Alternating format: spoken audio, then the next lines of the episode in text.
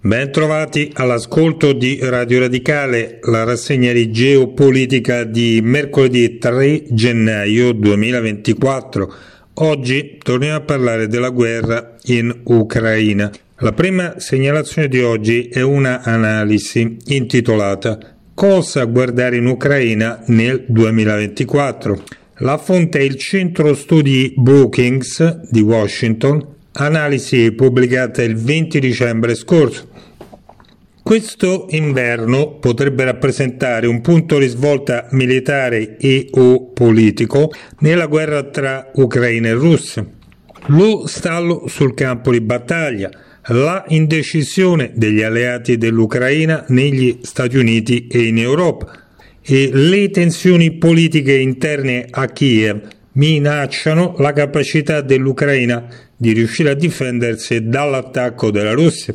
Con i combattimenti di terra, in gran parte in stallo ora, a causa del fango, della neve e del freddo che complicano le operazioni, l'azione principale si sta spostando nei cieli dell'Ucraina. Lo scorso inverno la Russia ha bombardato le città e le infrastrutture energetiche della Ucraina con droni e missili fino alla primavera. I sistemi di difesa aerea e missilistica forniti dagli alleati hanno fornito un sistema di protezione buono a Kiev e in altre grandi città. Tuttavia danni sono stati fatti e in alcuni luoghi gli attacchi russi su obiettivi civili come stanzioni ferroviarie e caffè hanno ucciso molti civili. Le infrastrutture elettriche e di riscaldamento ucraine principali obiettivi degli attacchi russi sono state duramente colpite in questi attacchi, con la produzione di energia spesso ridotta del 50% o più. I cittadini nel frattempo hanno mostrato straordinaria solidarietà e risolutezza, ma un quarto della popolazione ucraina di prima del conflitto è fuggita. L'Ucraina spera di poter tagliare le linee russe nella regione di Zaporizza e forse minacciare il ponte terrestre che collega le posizioni russe in Crimea con la Russia vera e propria. L'Ucraina è riuscita a danneggiare e scacciare la marina russa dalla base di Sebastopoli in Crimea al porto di Novorossiysk in Russia con l'aiuto di missili a lungo raggio. Tuttavia, anche il Mar Nero rimane uno spazio conteso. Gli europei, che forniscono più del 50% degli aiuti occidentali alla Ucraina, stanno ora lottando per mantenere il loro fermo sostegno. La Ucraina è stata accettata come candidata all'adesione alla Unione Europea. I leader europei infatti hanno raggiunto un accordo per aprire negoziati di adesione con la Ucraina. Tuttavia, dopo aver concesso a Kiev un altro pacchetto di finanziamenti di 50 miliardi di euro, il presidente ungherese Orban ha impedito agli altri Stati membri di andare avanti. La maggior parte dei governi europei sono consapevoli che il presidente russo Putin sta giocando una partita a lungo termine almeno fino alle elezioni americane del 2024 e stanno aumentando gli europei i budget per la difesa e sembrano determinati a mantenere gli aiuti finanziari e militari. Negli Stati Uniti il presidente Biden sta lottando per avere il via libera del Congresso alla sua richiesta supplementare di 61 miliardi di dollari per l'Ucraina, una somma calibrata per durare fino al 2024 per evitare ulteriori tensioni sull'Ucraina durante l'anno delle elezioni. La posta in gioco per l'Ucraina è alta, da qui l'improvvisa decisione del presidente ucraino Zelensky di visitare Washington a metà dicembre. Dopo più di 600 giorni di straordinaria unità e risolutezza contro l'aggressione della Russia, cominciano a manifestarsi le critiche nei confronti del presidente Zelensky e del suo governo. Voci di tensione tra la leadership politica e quella militare sono emerse di recente. Il rifiuto del governo di tenere elezioni politiche nazionali in tempo di guerra rimane una fonte di tensione. Inoltre i dubbi sulla efficacia della controffensiva e le questioni di corruzione all'interno dei comandi di rifornimento e di reclutamento stanno creando problemi per il mantenimento delle dimensioni e della forza dei militari ucraini. Dopo l'inverno ci sono molti interrogativi sul futuro del conflitto in Ucraina. La Unione Europea sarà in grado di fornire finanziamenti aggiuntivi? Può la Nato trovare un modo per ancorare in qualche modo l'Ucraina alle istituzioni di sicurezza occidentali attraverso l'adesione alla Nato o in qualche altro modo? Il settore militare industriale della difesa in Occidente sarà in grado di tenere il passo con quelli della Russia?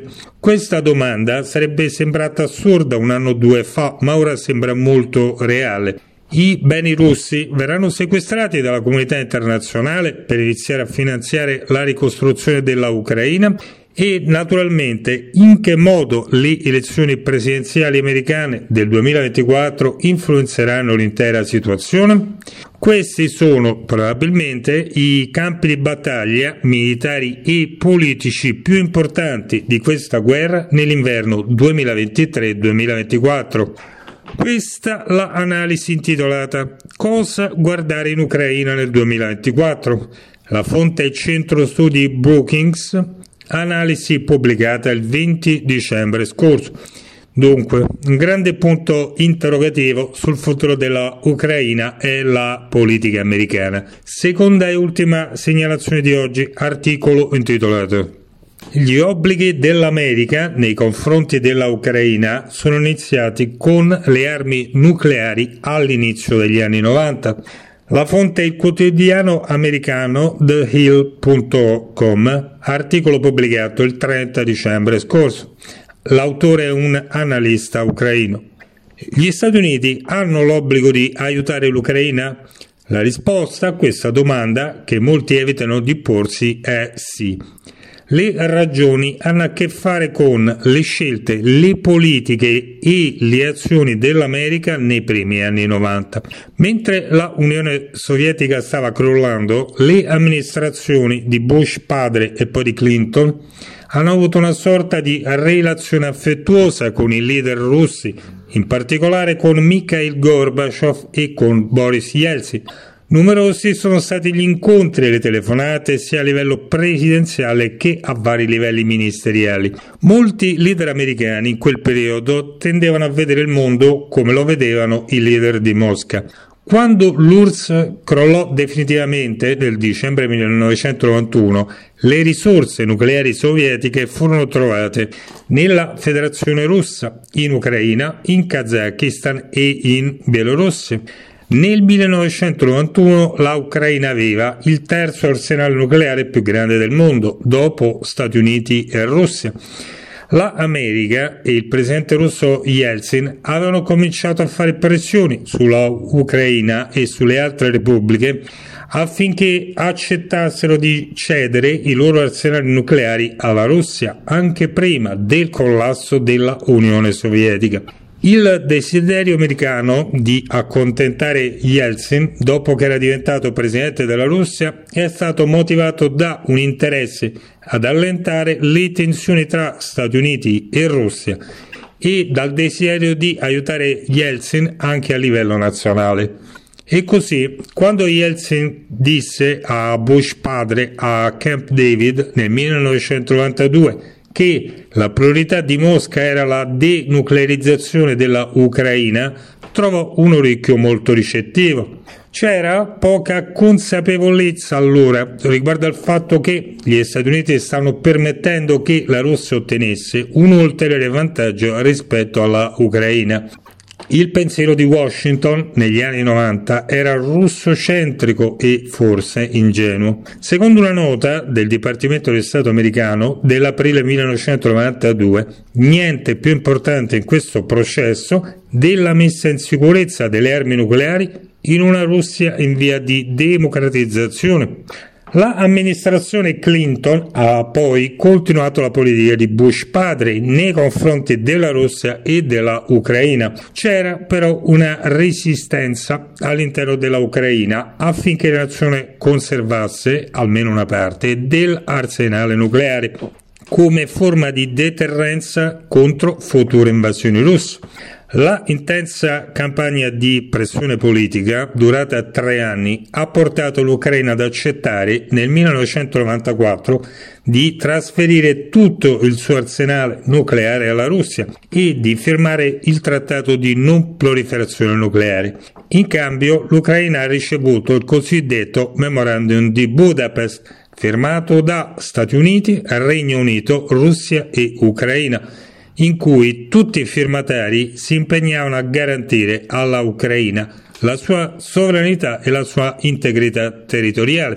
Ma nel 2014 la Russia ha invaso e occupato parti dell'Ucraina e dal febbraio 2022 la Russia ha attaccato tutta la Ucraina. Ma questa vicenda e l'intera storia dietro il memorandum di Budapest e l'accordo della Ucraina sulla denuclearizzazione sembrano essere del tutto sfuggiti all'attenzione del Congresso americano. Sappiamo bene degli obblighi che derivano dalla firma di accordi che implica uno scambio negoziato do ut des se una delle parti fa ciò che chiede l'accordo, e in questo caso l'Ucraina ha ceduto tutte le sue armi nucleari, allora anche la seconda parte deve fare ciò che prevede l'accordo. In questo caso la difesa della sovranità e della integrità territoriale della Ucraina. Gli aiuti alla Ucraina sono il corrispettivo previsto. Oggi alcuni al Congresso americano sembrano pensare che gli aiuti alla Ucraina siano una sorta di beneficenza e agiscono di conseguenza.